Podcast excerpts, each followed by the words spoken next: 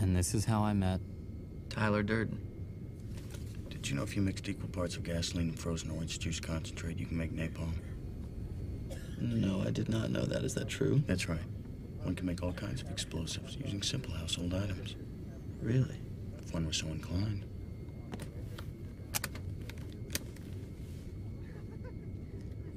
Tyler, you are by far the most interesting single-serving friend I've ever met.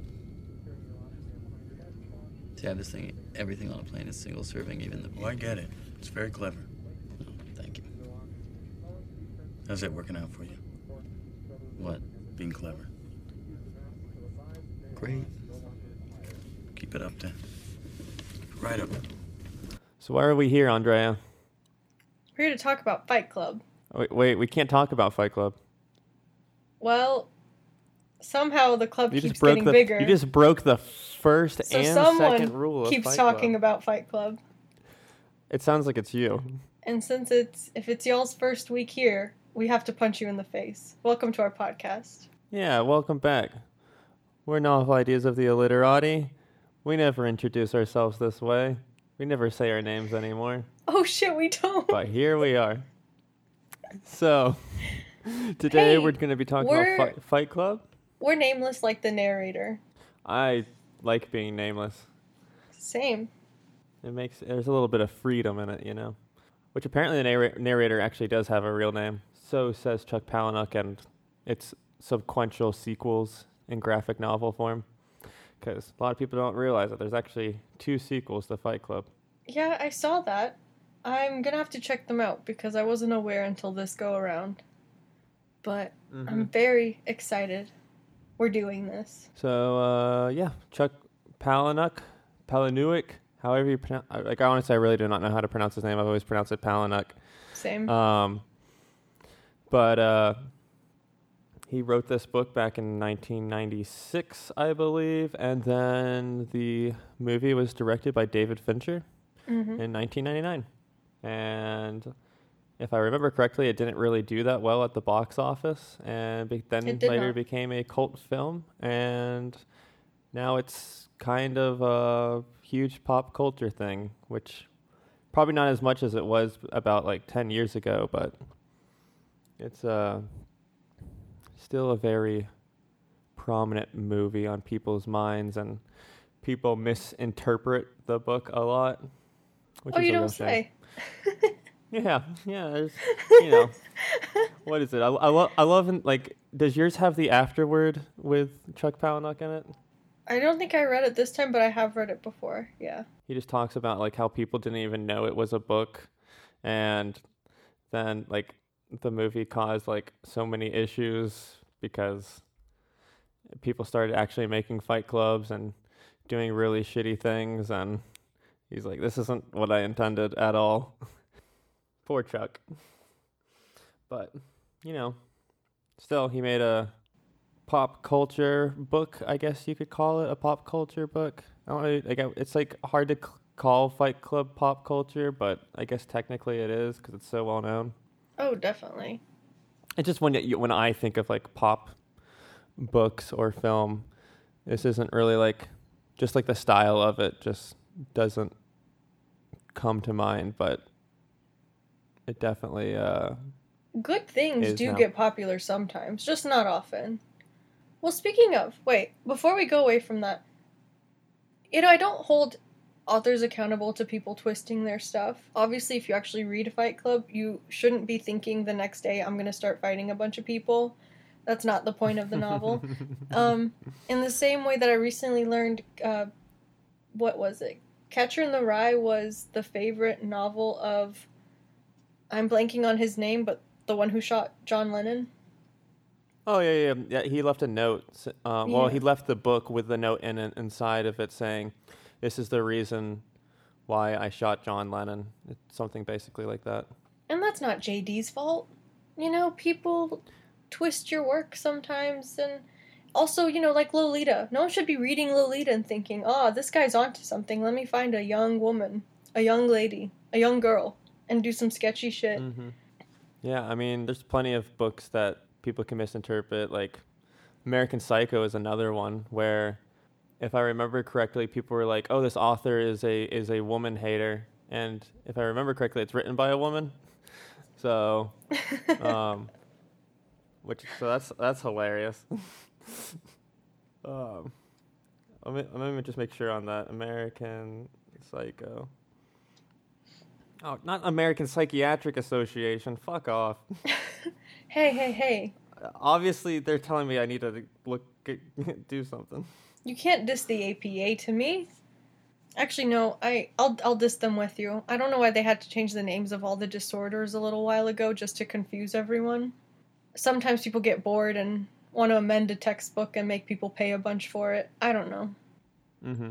Sorry, American Psycho was written by a man, but it was the film was directed by a woman, by Mary Heron. Oh, okay. So, um, yeah, pe- when the when the movie came out, people were like, "Oh, this movie's about hating women," and it's not.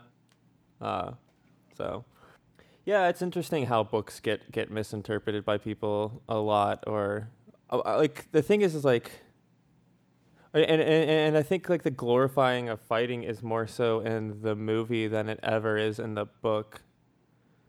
The book makes it a little bit more raw, but the the movie sort of, because it's film and you want to. You get to look at like all these chiseled guys beating up one another. Well, that's the thing. It's you sort know, of. It's like it, that scene. You could argue it glorifies it a little bit, but do, I don't really know. But I wouldn't say it glorifies it, but you but get Brad Pitt to be in that role. I mean, there's that funny scene when they get on the bus and they're pointing at some male model, and Ed Norton goes, "Is that what they're trying to tell us a man looks like?" And I'm like, "It, yeah," but at the same time, you have Brad Pitt, who was at the time. Probably still considered the sexiest man alive, and you put him in a very right. oiled up, bloodied up, punching the shit out of some dudes, looking cool doing it. You know, it, they're not trying to glorify it, but Brad Pitt just makes things look good, you know? And to be fair, I mean, Tyler Durden is supposed to be played by what um, the narrator believes is the is a perfect guy. It's who he wants to actually be, so it makes sense. Uh, casting Brad Pitt in yeah. that role. And uh, Tyler Durden's just a great character. But there's a difference between great character and character you want to do things like. I mean, you know, the Joker's a great character. You're not trying to aspire to be the Joker. Mm-hmm. Oh, yeah, it's it's or or Holden Caulfield for that fact. Like, Hol- Holden Caulfield, fun guy. Do you want to be him? No, he's kind of a fucking twat. Like, so... It's it's don't don't become don't always become the characters that you like in in in uh in media. Ramsay Bolton, great. Don't start cutting people's penises off. Oh damn, is that what I'm supposed to not be doing? Damn it, god damn. I guess I gotta go apologize to a couple of people real quick. uh. And yeah, speaking of cutting dicks off, we're back. We're kind of back around to Fight Club again. Yeah, Fight Club. Except for, you know, just specifically the scrotum. Just specifically the scrotum. Lots of lots of threats to the scrotum in the book and in the film. So I have a I have a before I I, I don't know I was gonna la- save this for later, but since we're sort of like in a anecdotal uh, pre getting into things. Um, so so the first time that I read this, I was uh, I was like I think sixteen or seventeen, and I went to go visit my brother's. Um, at college during my spring break because I was bored as fuck. Um, so I went to go hang out with them, and Marshall was like, hey, read this book. Um, I was like, okay. And uh, w- he was like, w- uh, we're going to go to this pool that I go to and hang out with some people. And I was like, cool, I don't know these people. I'm just going to read. So so uh, f- f- for the for the viewers, uh, because y'all don't know fully what I look like. There's, you know, that, that illustration of me on the on the cover with me and Andrea, but I'm a very pale guy. I'm a, I'm a I'm a I'm a I'm a pale boy. you, you you can you go go to your closest notebook, pull out a piece of paper, and you, you look how white it is. Now now go a couple shades lighter, and that's that's my skin tone. Um, so. I, I, I got really into the book, and I wasn't thinking of, you know, reapplying sunscreen and shit like that. And uh, So I was reading, and I, I finished the entire book in that one seating, which is a good thing because for the next week I was burnt red as as as can be, and could not move, and I had a lovely uh, Fight Club book tan on my stomach that lasted for probably oh I don't know it, it, was, it was that that that that that rectangle square on my stomach probably lasted for about I don't know six months maybe. But it's okay because no like woman I saw you going, with your shirt off. Oh, that's not entirely true, because I lived next to the oh. beach, and uh, in the summer, everyone ever, there was so many activities uh, at the beach. So for for, for, for that entire summer, I uh, you know just had a had this weird looking square on my on my stomach. So good times, good memories with Fight Club. It's great. Oh. But I'd argue well worth it. I mean, it's a great novel, and normally I'd be summarizing a bit. Oh, yeah. getting ca- Potentially getting cancer is, is always worth it to read you a know, book. On a long enough timeline, we all get skin cancer. Ha ha ha. Shut the fuck up. All right. I got a, I got a, I, I got cancer on my foot. That's shaped like Australia. I can quote things, too, from the book. All right, guys. This has been fun. I don't know if we're putting this out. It's officially done. Hey, it'll, it'll make it easier for me to edit. It's gone on too fucking far. But yeah, normally I'd be yeah. summarizing this, but if you don't know Fight Club, especially this week, why the fuck are you here? There's spoilers, big spoilers, spoilers that will ruin your first yeah. experience, but also, where have you been that you haven't heard of Fight Club? So, I'm mm-hmm. not summarizing it. Just read uh, it, watch it, come back. Yeah, all you ten-year-olds out there, why? All you ten-year-olds who are listening to this podcast, how dare you not know what Fight Club is? Also, if you're ten, don't listen to this. We just discussed genitals again, like immediately, right off the top. Hey, I feel like kids are are are growing up faster these days. It's, they're, kids in society are going to soon be like the kids in A Brave New World and and fucking at the age of ten. So. Uh, That's that's that's that's that's gonna be the way things go from now on. You know what? The world's about to end. Let the kids enjoy themselves. You know, go offer a kid a cigarette. Let them have something of life before it all ends. Mm-hmm. So, anyways, let's actually get into the story. Our pre and post amble is gonna get longer and longer each time. All right, so I want to talk a little bit about Chuck Palahniuk because I didn't know shit about him despite reading a lot of his books, and I decided to, you know, do some more research this time around. We're doing research. Mm-hmm. We're being an adult podcast. He didn't start writing till his thirties, which is well, inspirational. I mean, I think technically, tw- I think technically twenty-seven or twenty-eight was when he really started writing because he joined a writer's group around that age, and he was influenced, uh, well, influenced slash a mentor. Uh, I forget the name of that writer that was in the writer's group that kind of influenced his uh, minimalistic writing style, which, yeah, uh, yeah, Fight Club didn't come out till I think he was like thirty-four. Yeah. If I remember correctly. I don't know, that sounds about right. Um, and, and, uh, so, so, sorry, I'm just, I sort of just kind of took over because I actually do know quite a bit about Chuck Palahniuk because I did a lot of research because I used I read a lot of his stuff when I was younger. Um, so this is all memory things, and hopefully it's all correct still. Um, but uh, Fight Club wasn't actually, I mean, it's his first published book, but it wasn't his first book. Um, Invisible Monsters was the first book he ever finished, and it was deemed too dark to be published.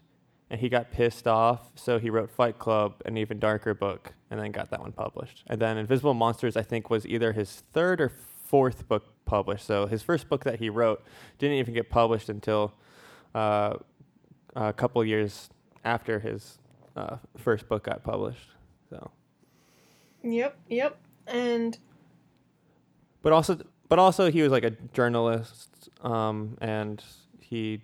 But he also did like a bunch of random odd jobs. Well, yeah, jobs so he graduated, started working as a journalist, didn't quite like it, so then he started being a mechanic. And I don't know, I, I like interesting life trajectories like that.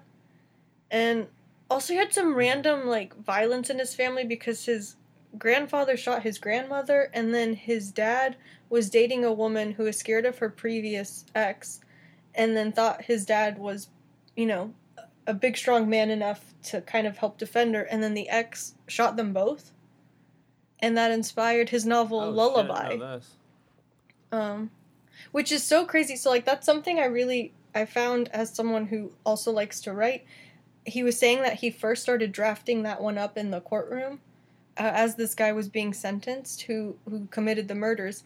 And I have found that so true. And one of my college professors said that, where he said, you know, this is how you are aware you're an author. You could be standing there by your father's deathbed, and in your head you're thinking, how am I going to write about this? Um, so I just found that really relatable of just inappropriate times to be like, ooh, commit yeah. that to memory for future writing. Um, well, one thing that's just really cool to me about him, he's quite uh, dedicated to his fans. And apparently, I don't know mm-hmm. if he still does, but at a certain point, people were sending him short stories, and he would actually read them and send them back feedback on how to improve their writing, which is just so cool to me. And then he would publish tips for writers on his website regularly to, yeah. Yeah. Cool dude. Yeah, I used to read his uh, his website blog um, back in like early college when I was really into Chuck Palahniuk. Uh, I, I haven't really read much. Like the last, the, n- the newest book of his that I read was um, Doomed, and I just, I don't know. After that one, I just kind of was like, I don't know, I'm kind of tired of his style. But it was nice going back to Fight Club. Um, it's not my favorite book by him, but it is a really good book, and I really like the writing. And really the writing, his writing style, at least in this book, really reminds me of Kurt Vonnegut. Yeah, I can see it. Just where um, there's like little things that sort of uh, cycle back through. Um, for ex- uh, the obvious one is, you know, I am Joe's... Inflamed uh, colon. I... Right, and J- Joe's sense of revenge, or and all that stuff. I mean, there's there's other things. There's the uh, like the castration stuff, or I mean, it literally starts off with the testicular cancer and people like having their their balls removed, but then it comes back around as a form of like threatening people, and uh, it's it's I like I like the way he has a bit of like the circular writing uh, to his style. Um, and it's, it's like every little thing is, is important. Um, even like him just listing off random facts about things, like all the different ways to, to produce napalm, or, um, how like different types of weapons, or, um, just, just, just when he just goes on like these little sprees of, of info. It's all technically important for the character. Yeah. And he does this in the novel. Ooh, I'm going to blank now. There's a novel about a cult member whose cult all committed suicide, and he missed it. Survivor? Yeah. But that one is more of just, like, there's some cleaning tips, like how to get blood out of anything, stuff like that. Like, those facts are kind of more... It, it's mm-hmm. in a different line instead of, you know, anarchy information, but he just researches a lot of things yeah, at I once think all of, for mm-hmm. a novel, which is pretty cool. I think he, yeah, he he does that a lot, and I think in most of his in most of his novels, at least the ones that I've read. Uh, like I remember reading Rant, which is probably my favorite of his, either Rant or Haunted. It's it's a hard toss up between those two, but. I, I remember those use, having a lot of like info dumps on random, uh, on, on random topics. Yeah. But and I I still want Rant to become a film, and I know Survivor was supposed to become a film, but then nine eleven happened, and because there's like a plane crashing into a building, I think in that book, that they decided to not do it. Um, So. Choke got turned into a movie it's that I've seen. Mm-hmm. We could, uh, you know, potentially cover that at some yeah. point. And I also really liked Pygmy, which is um. I haven't read that. It's one. It's about really young. But I've heard that one's people. Hard to read. Eh, I mean, I'll tell you why. But it's about really young people that are essentially uh, Russian spies, and then they kind of unleash on a mm-hmm. high school, And but that one's just really funny because it's like his witty sort of writing style, but also as if it's someone speaking English as their second language. And it's just really fun writing. Like, they describe pollen as, you know, floating plant semen and shit like that. And it's really fun. Um, because, yeah, I mean, he's a witty as fuck author. That's one of the best things about him is, I would say, even if you're not a reader, I know some of our listeners aren't. I, again, I'm not judging you too hard, but he is a very fun, punchy author that I think anyone could get into. Oh, yeah. And because he's not, uh, he's not pretentious at all with his writing, and it's he, his sentences are structured very simple, which is where I find a connection back to Kurt Vonnegut, and even like the way he tells a story. I, I, I, I, I I'm wondering if Chuck read, um, read uh, the essays Kurt has on on the way to tell stories, because the way Chuck structures his stories is very similar to Kurt, and it's uh, uh just just sort of a, a, a random a random theory I, I'm throwing out there. I'm not I don't know if this is true or not. Now, Chuck, when you listen, please feel free to let us know if we're off the mark here. Um, that would be great. Yeah. Oh. Fuck, give me one second. Uh, what just happened? Okay, it's still recording. Oh, that scared me for a second. Leave that in. Um, that re- oh, I will. I will. Uh, uh, that really scared the hell out of me. I was like, oh, God, no. How much did I just lose? Um, no, we're good. Uh, right, but Fight Club. uh, yes, so Fight Club. Let's actually get to the to the story.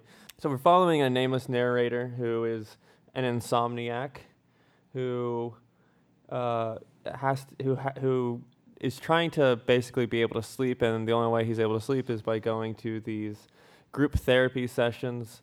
Which then we're not summarizing, though, Michael. He gets pissed off when. Are we no. not going to summarize? I mean, I wasn't going to summarize the ending. No, fuck him. I'm going to give up the spoiler right, right from right, the start. all right, all right, you can start it. Sorry. Um. You're the one who stopped me. You go ahead. All right, so I'm going to say in a lot of ways the movie's better. But there's things they each do. Like, there's little things that one does better than the other. Um, but, yes. For example, the movie condenses it down. Because, you know, you have this scene where he's now working with Tyler. And, you know, they're working at that high, ritzy hotel. And they're pissing in the soup and jizzing in it left and right. And the whole showdown with the boss is with the manager there, where he's beating himself up and trying to blackmail the employer. And then in the movie, they kind of skip all that and the office exploding, and it's just him with his corporate boss. Right. Which I can see in the interest of time that was really smart to do, especially, I guess, we see him more at the office job anyway. And it was just such a great setting for that to happen, too. Like, when he smashes through that coffee table and acts the ever-loving fuck out of that scene. Oh, yeah. I'm Edward and Brad Pitt seemed like they were having... Some, even Helena. Fucking hell. I love you, Helena. Uh, I'll mention this every time you pop up. I love you. um, but um, all everyone seemed like they were having a great time. And Meatloaf.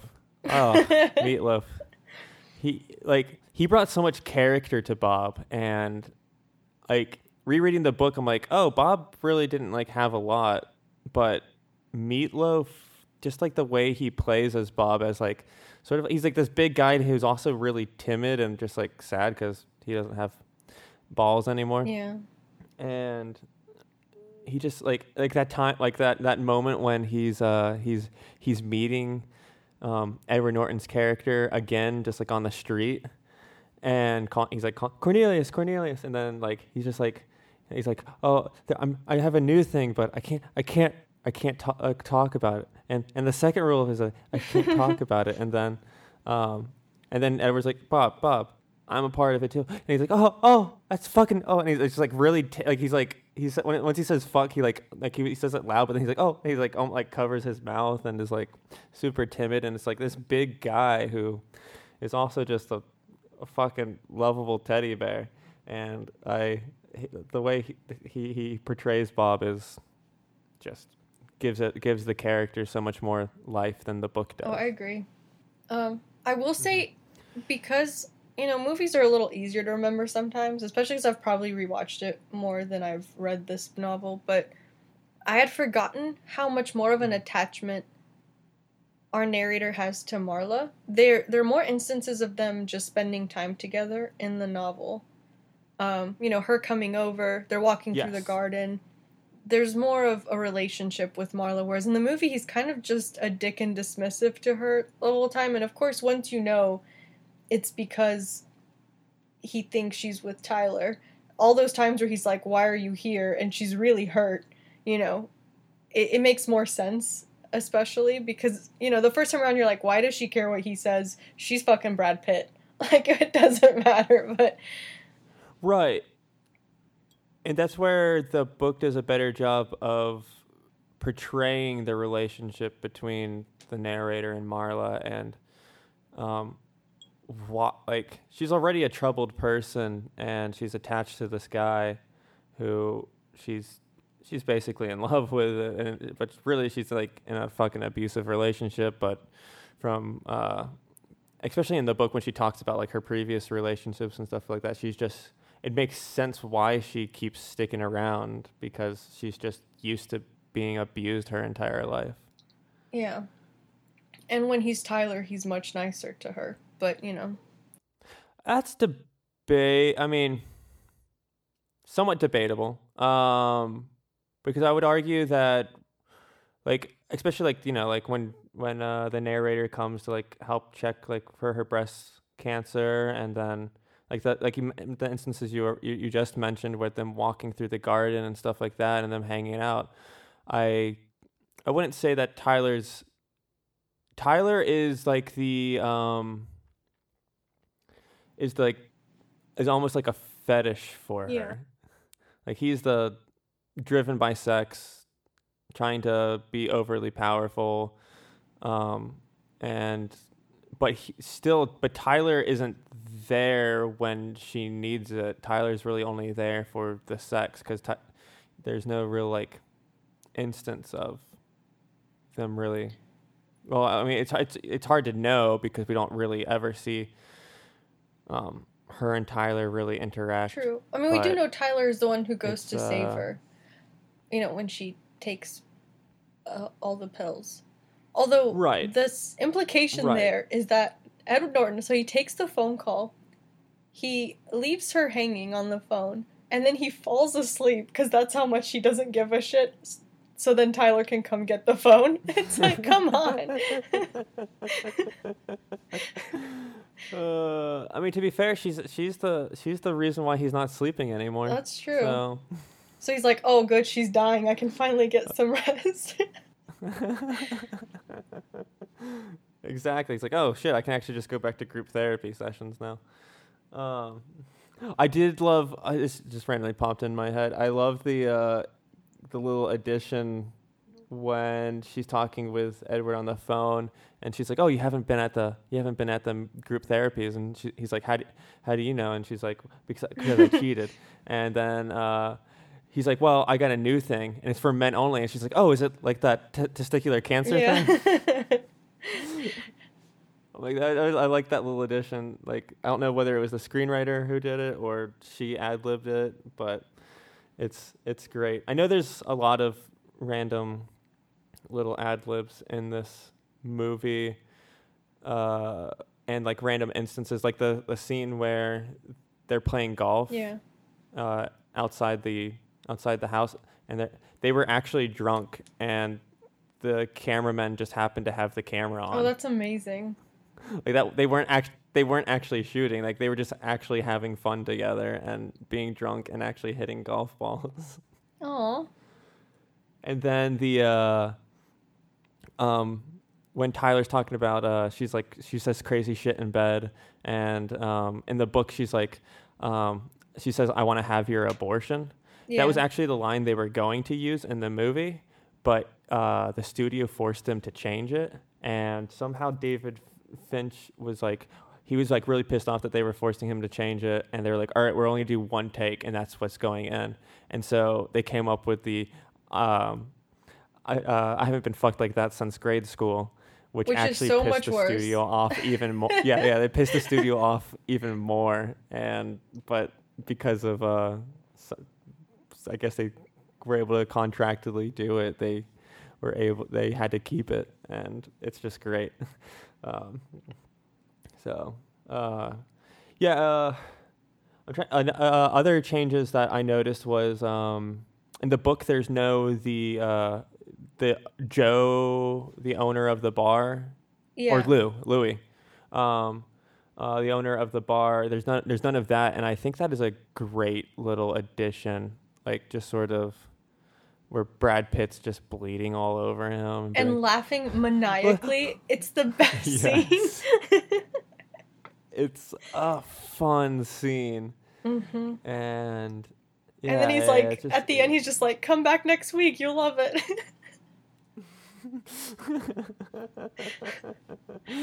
Oh, so good. I, I do I I, I uh, first obviously the soundtrack is fantastic, and I'm just going to point out that the fact that when they first walk into the bar to do the Fight Club that they used a Tom Waits song, and I very much appreciated that. So you um, know what, Michael? Yeah. I wasn't sure that was Tom Waits, but I was like, that fucking sounds like Tom Waits, and Michael will tell me for sure if it is Tom Waits. And I'm so glad oh, you yeah. brought it up. uh-huh. Yeah, yeah, yeah. It's, it's, a, it's a great song. In um, case our listeners don't know, Michael is Tom Waits' biggest fan. Pretty much. Uh, I listen to way too much Tom Waits. I, I haven't, like, I've sort of, I go through, like, periods where, like, I'll just, like, listen to him really heavily and then sort of. But aren't you stop, consistent, but... consistently in his top one percent of Spotify listeners? Something like that. uh, yeah, um, cause I like cause I like a lot of his like weird albums. But this this is not a this is not a podcast about Tom Waits. We can do a Tom Waits movie another time. Uh, so true. Um, For me, the end but, of the year is when I find out how many tens of thousands of hours I've spent on true crime podcasts. Um, so that's always fun for me. uh, and you know. Another change mm-hmm. that mm-hmm. I actually kind of missed this was in the novel, they first really start making mass making soap out of Marla's grandmother's fat, and mm-hmm. she gets really mad that they used up her, quote, collagen trust fund, which is also just a great name for it.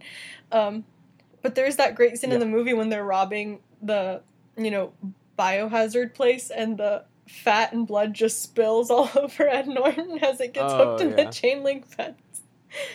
I think it was a smart change because, like, it's not... Because to do that whole scene with it being Marla's mom, you'd have to set all of that up. And that True. takes time, which instead it's like, oh, no, we're just going to sneak in and just take this shit. Um, it's it's quicker, and I, it's like a two-minute scene, basically, but it, the audience understands what they're doing. Yeah. So it was a smart choice. And uh, s- same with uh, they they didn't go into like deep detail in what Project Mayhem does. I mean, they sort of, I guess they had like a slight montage, but like the book kind of goes really heavy into it um, in the beginning, and how there's like all these different committees and stuff, and and homework um, assignments for the week. Mm-hmm. Although I do yeah, love, so we only see um, I love that scene of the when they're blowing up the fountain display, and then that big rolling ball is just crashing through the building. That was really good. Yeah, but Bob died.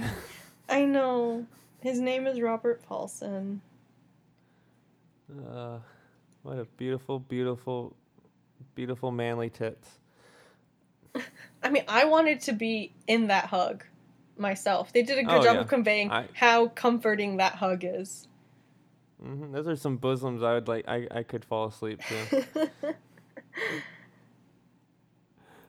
Also, uh, okay, so another good change. Uh, this has been one of my big gripes. Is you know, there's this scene where our narrator's on the bus, and then holy shit, it's all Project Mayhem folks, and they're going to castrate him.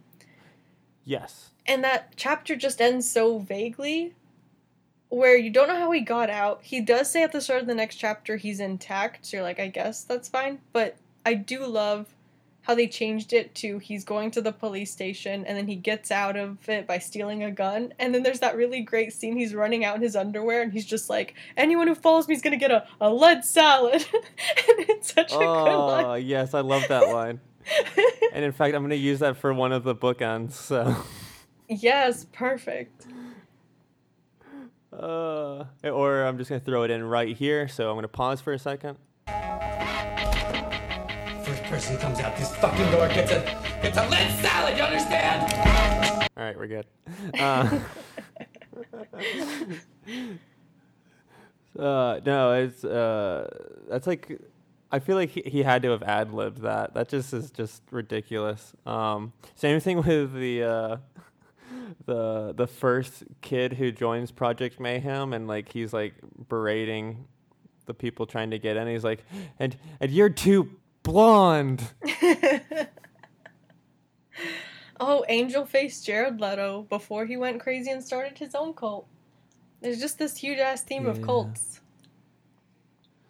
Uh. Fucking Jared Leto, but anywho, um, uh, at least he got his face beaten up in this movie. Uh, yeah, if he ever annoys you, go back to that scene. Watch his face get pummeled in. Mm-hmm. Oh, there's a line.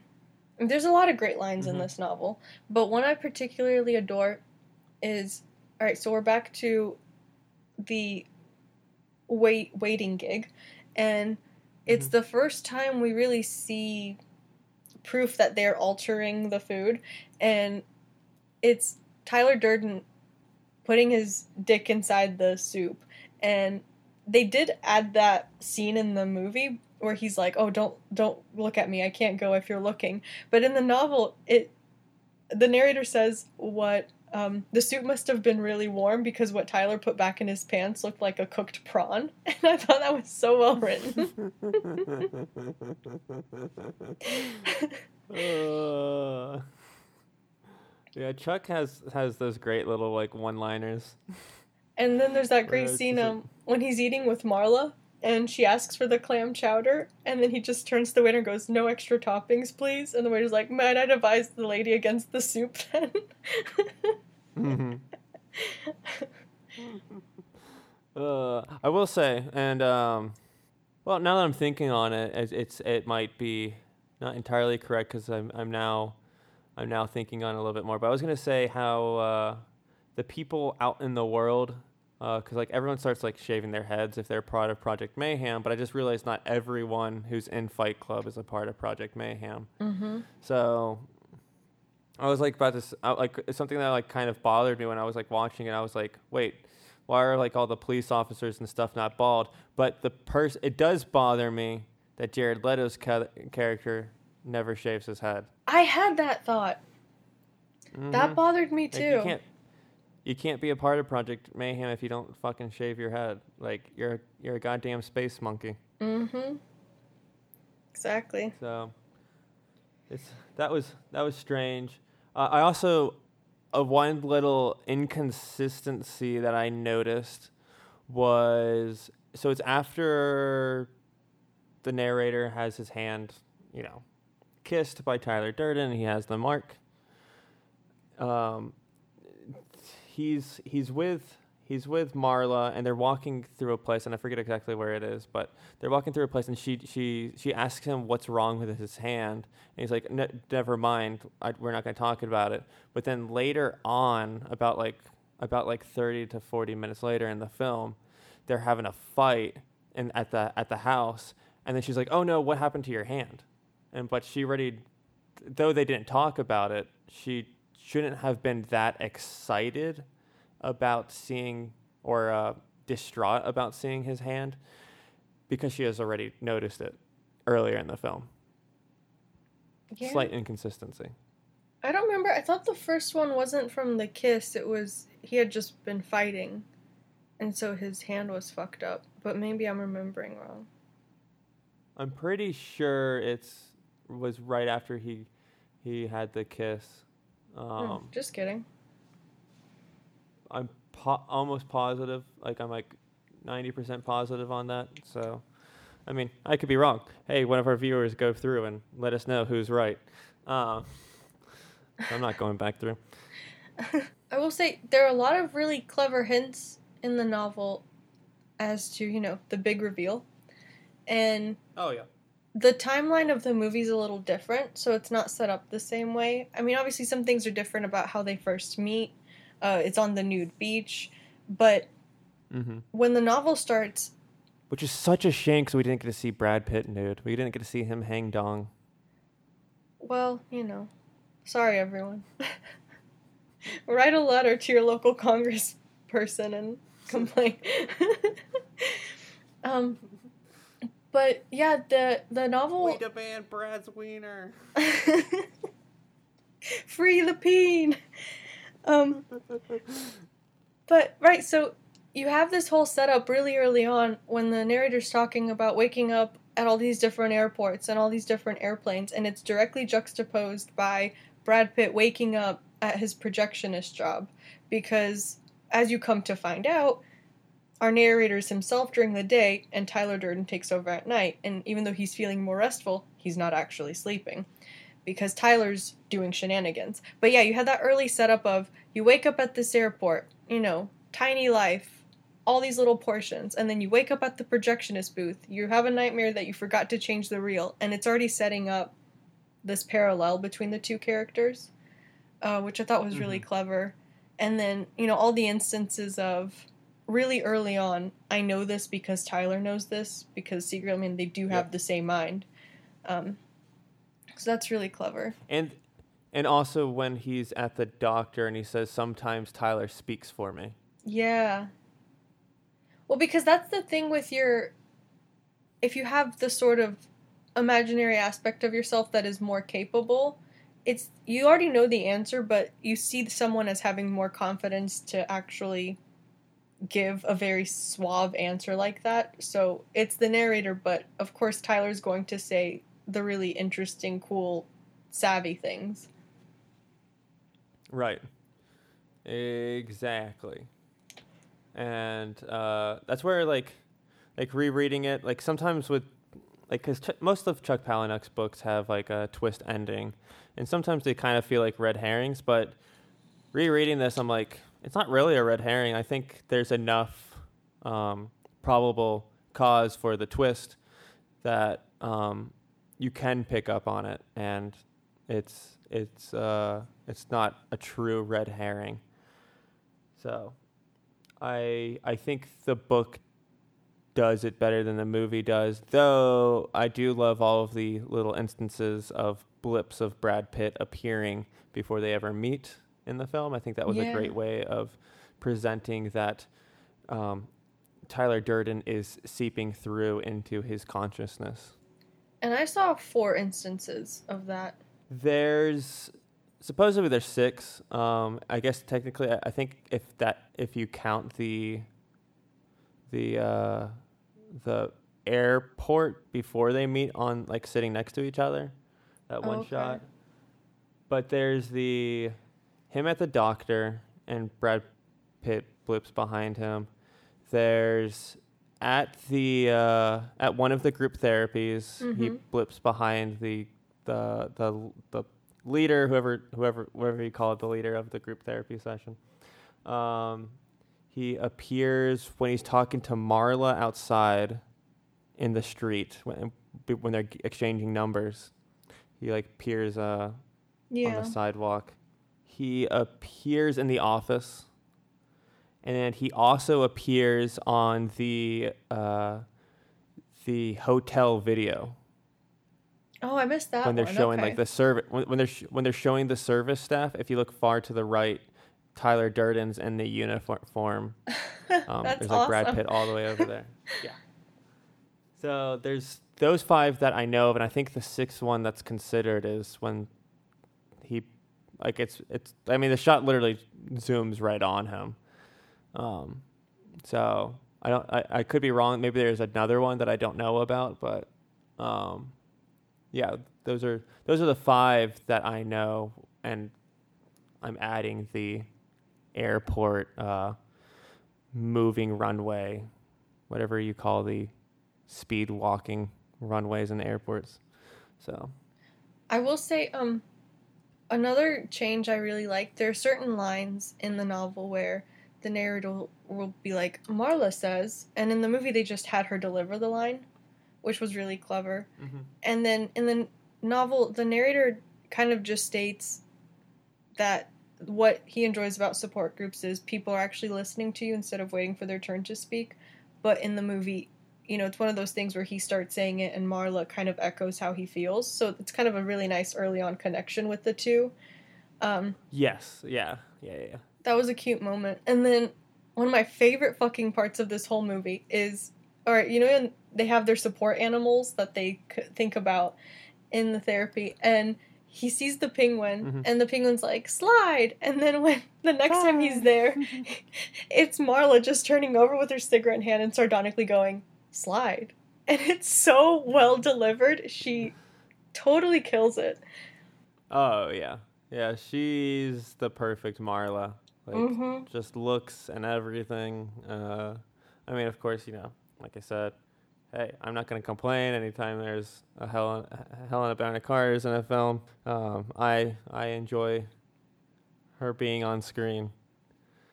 So, yeah, she's just, she's just a... And then, of course, all of, like, the slow motion when she's smoking. Just, oof. Yep. Looks fucking hot. I will say, though, the uh, the movie has one of the w- weird... I mean, it's, I guess technically it's a dream sequence, but weirdest fucking sex scene. It's just C G I and looks really weird. Yeah. I think before I ever actually saw the full-length movie, I came across that scene. It was, like, the first scene I ever saw at Fight Club, and I was like, what the fuck is going on? um, but, yeah, it was an interesting choice, I guess. It, it might have been their way around showing too much nudity, but showing some. Yeah. I mean, it's also, I guess, a way of them portraying the fact that uh, the narrator was thinking about fucking her. And then, like, how it's, how, how it's said in the in the novel was he was... He was Um, dreaming about humping Marla, and then the next day she's, or he wakes up and she's at his house, and she was fucking Tyler. So I think it was their way of portraying that, but it is, I, I don't know, I feel like there's got to have been a better way of doing it, you know? Yeah.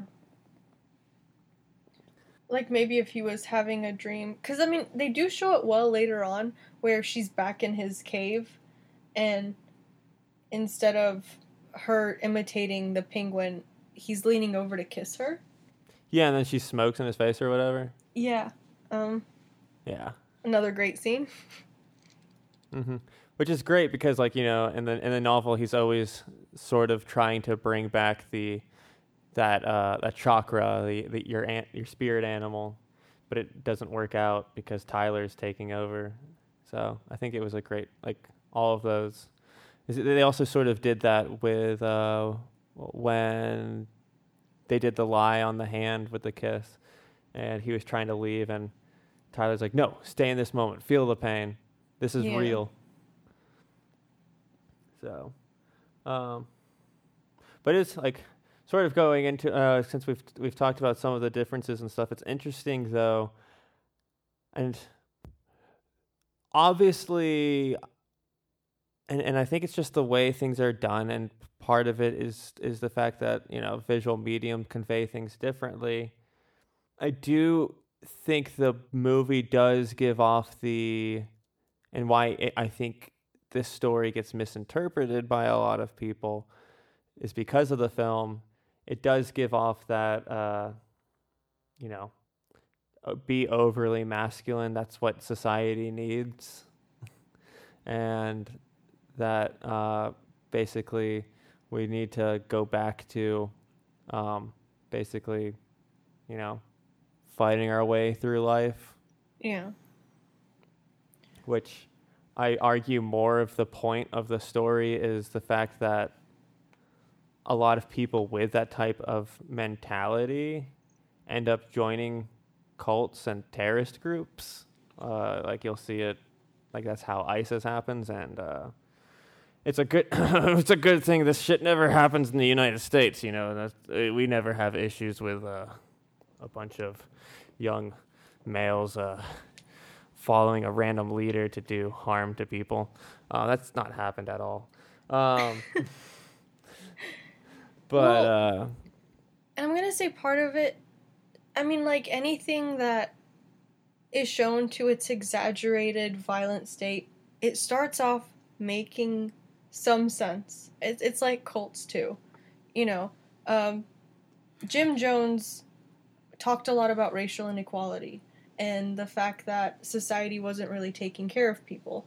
And it's easy to look down on people that are cult members and wonder why they stayed in a bad situation, but people don't realize cults start off being pretty wholesome and highlighting um, some actual oh. injustice.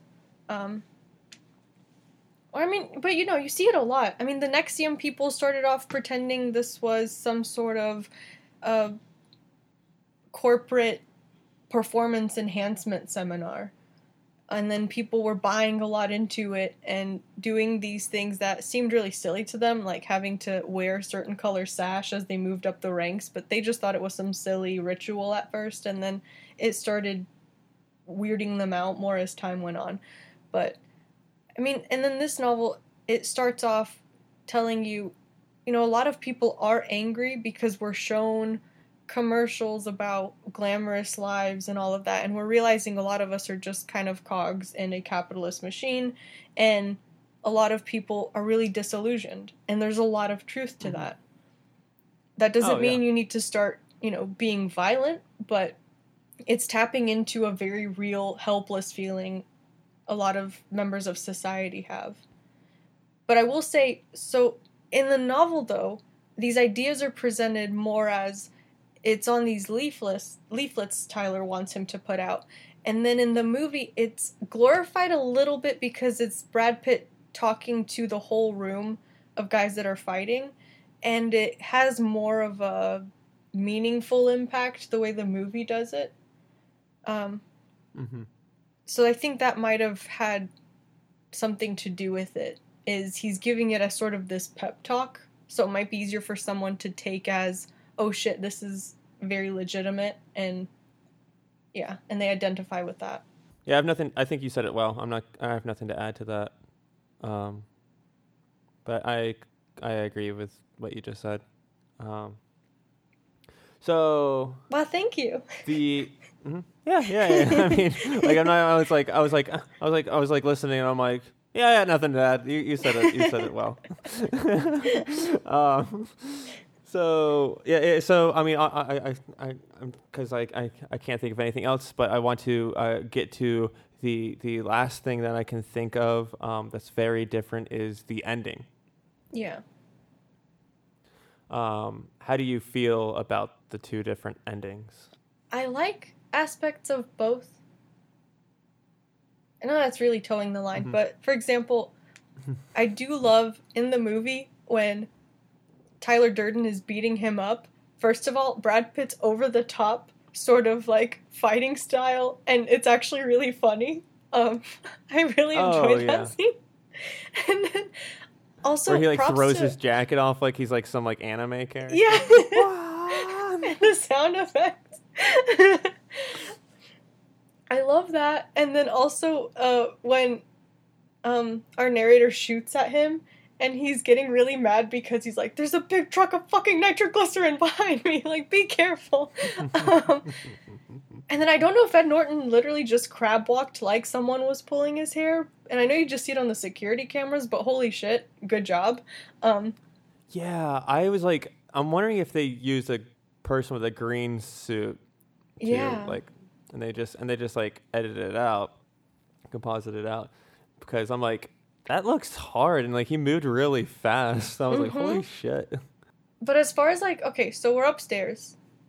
Differences. I know you have, you know, Marla comes of her own accord with the support group, because in the novel, he has gone to see her at the support group and told her, get out of town, leave, and she shows up with the support group. They follow him anyway, because they're like, don't kill yourself, you know, we can help yeah. you. And then in the end, the support group was there for him, so it was kind of nice, actually. Yeah, and I do like the fact that he realized Tyler Durden was all in his head. Like, they're already hinting at it more and more strongly, and he does have a, kind of a moment of realization with Tyler, but it's really cemented because Marla walks in and Tyler disappears because they've never been in the same room at the same time before. Um, mm-hmm. So I liked the way that was handled, but then he shoots himself anyway, which is a little less... And I guess in the movie, it just seemed a little more clear-cut. He's like, ah, if you have the knife, I have the knife. And then he shoots himself and doesn't see Tyler. And right. That makes its own kind of sense. And then, but Marla being kind of just brought in by force doesn't quite have the same impact as far as their dynamic at this point. Because, again, I mean, obviously, Marla, you can do better. You can be with someone who doesn't have a bunch of little peons running around who want to hurt you because they think you know too much and who dismisses you and calls you alternate, you know, right. alternatingly, and but but she still showed right. up for him. Mm-hmm. And then, I mean, obviously, the book, the book we don't know if the plan fully went through. Right. We just know... Because in, in the end, there's like the chapter after he blows his face and he wakes up. Uh, he he's saying that he's in heaven, but it's really he's in a hospital. Yeah. And uh, he's he's he's talking to God or whatever, but the doc- it's really the doctor and the nurses, and the nurses are like the angels and stuff. Um, and the angels are like, I think he, he mentions he's like the angels are like, The pl- we can't wait to have you back, Ty- Tyler, Mister Durden. Uh, the plan, the, we're we're looking for the plan going through and the next steps. And uh, I forget exactly how it's worded. I could look it up in the book right here, but I'm too lazy. Um, and I kind of like that, where it's like, it's like, even though he has. Like th- that's where like the movie like and the book have a different weight to it in the end, and the in the in the book it's and why I can understand how there could be sequels, and I do want to read the graphic novels. I haven't done it yet, but it's it's even though he's gotten rid of Tyler, people still view him as Tyler, mm-hmm. and there's this movement hasn't stopped. It's still it's still outside of his control, and there may be nothing he can do about it because he might have taken it too far. Mm-hmm.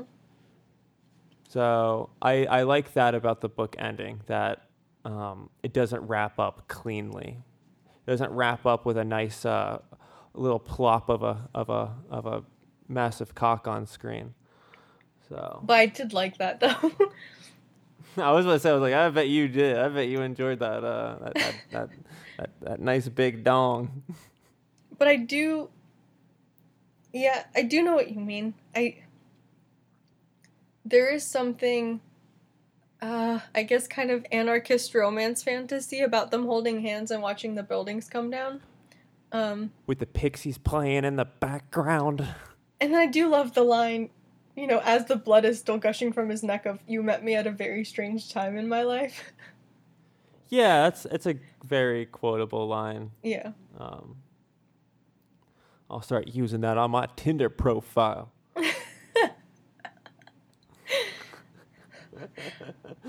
But that's the thing. Like, that's uh. the nice thing about both a solid book and a solid movie. There's differences, but I'm just kind of really glad they both exist, you know? Mm-hmm. Yeah, and it's it's pretty much as perfect of an adaptation to Fight Club as you can get, and with with some nice added extra stuff and some really cool visuals and. Um, and I hope they don't remake this shit. I don't think like uh I don't think it'll work. Like, it's just because of like the time period, like. It just, I don't think it would work. Yeah, I mean, it, that's it the thing. Fits so per- it just fits so perfectly at end of the nineties, end of the century, like, mentality. Um, and I feel like Fight Club has helped actually influence people in a certain way, sort of uh, um, in terms of looking at capitalism in a certain light and and and uh, certain things, other things about our society. So I feel like it uh, it would be hard to remake it because it's so impactful for culture at its time. Yeah. Also, I there is something about the phenomenon of Y two K and then movies like Fight Club and The Matrix happening around the same time, like sort of mm-hmm. just questioning the fabric of what holds society together. Um, it made for some really interesting, you know, art at that time. Don't forget, don't forget, uh, oh my goodness, how did I just, I just, oh my God, I just blanked out on the name of the movie. uh, what is it called? Uh, give me one second. I really like this film. Uh, Dark. No, that's not it. God damn it. It came out, it came out literally like at the same time as The Matrix and Dark City. Dark City. It came out in nineteen ninety-eight. I think it's literally the same year as The Matrix. Um, it's a, Dark City's a great, great movie. Okay, Na- Matrix was ninety-nine, but it came out right before The Matrix, but The Matrix kind of overshadowed it. And I, I really like Dark City. It has some really cool sets and stuff. Um, are we are we living are we living in a in a cyber cyber world, Andrea? I mean, are we? I've been are down the rabbit hole of shitty YouTube videos where people take some footage and be like, we promise this is not doctored. This bird stopped flying in midair. This is proof the Matrix exists. Or like, do you remember that whole town was freaked out because there was some sort of like, I want to say they were using like a spotlight to advertise something, but the program had an issue. So because they saw this glowing Uh, error screen in the sky, everyone freaked out and thought they were in a simulation. I don't know about this, but please send me the article. I I'm really gonna find it. This. It's insane. Um, we'll have to put it into the uh, into the description of the of the of the show, so people, so other, so our listeners can can read it as well. Yep, definitely. Um, but yeah, I don't know. You know, I don't.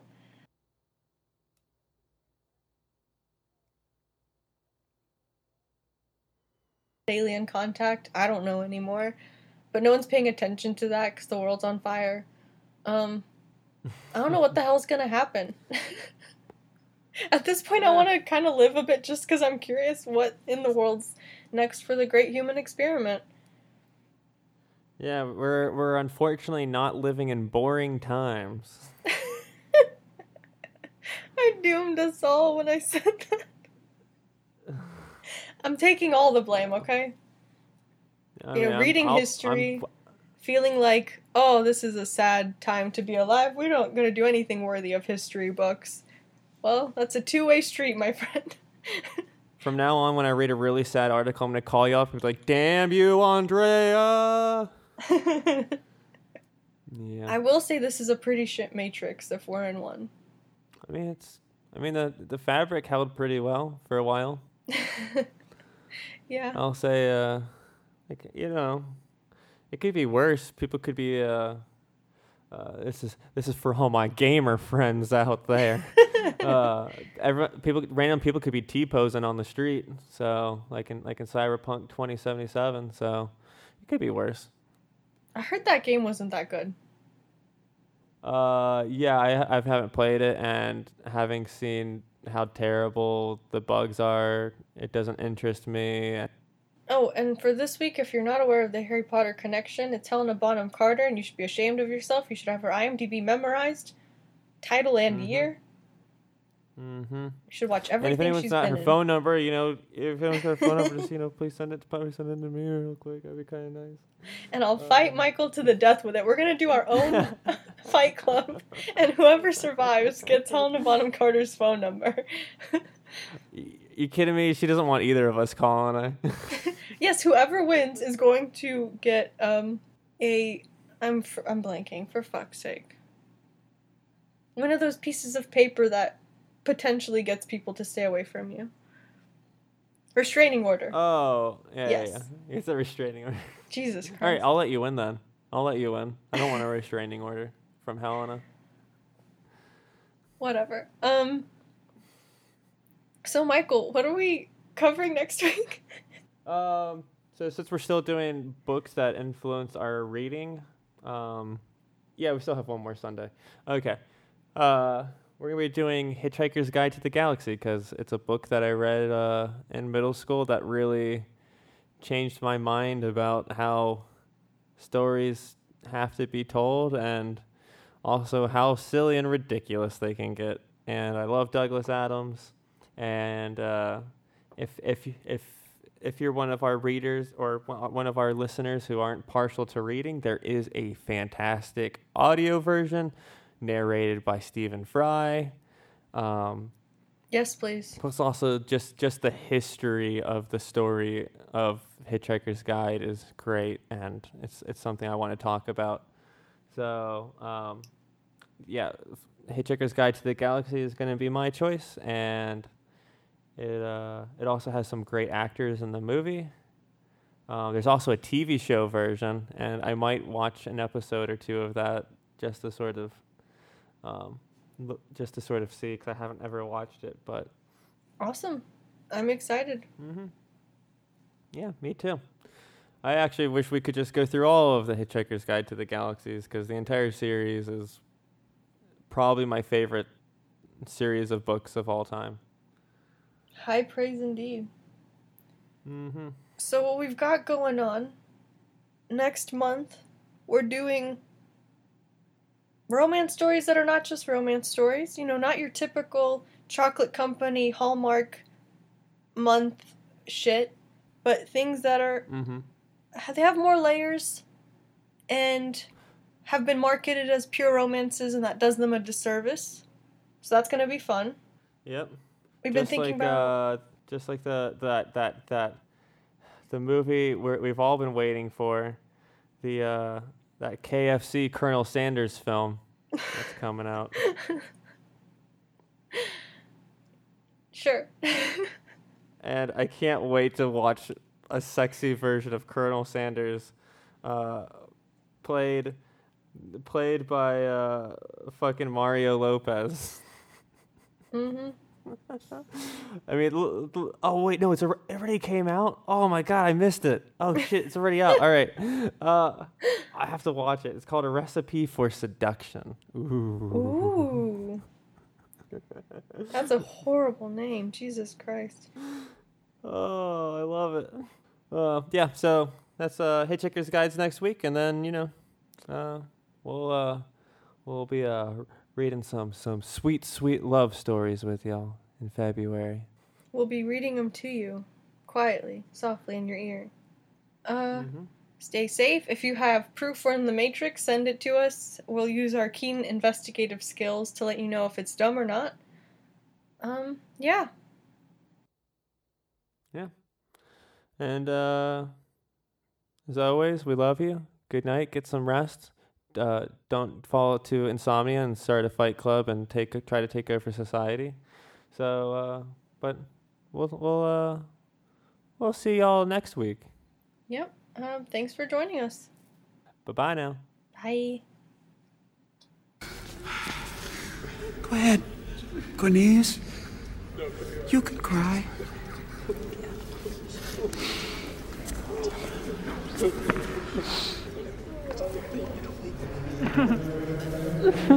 And then something happened. I let go. Really good. Lost in oblivion. Dark and silent and complete. I found freedom. Losing all hope was freedom. It's okay. Babies don't sleep this well.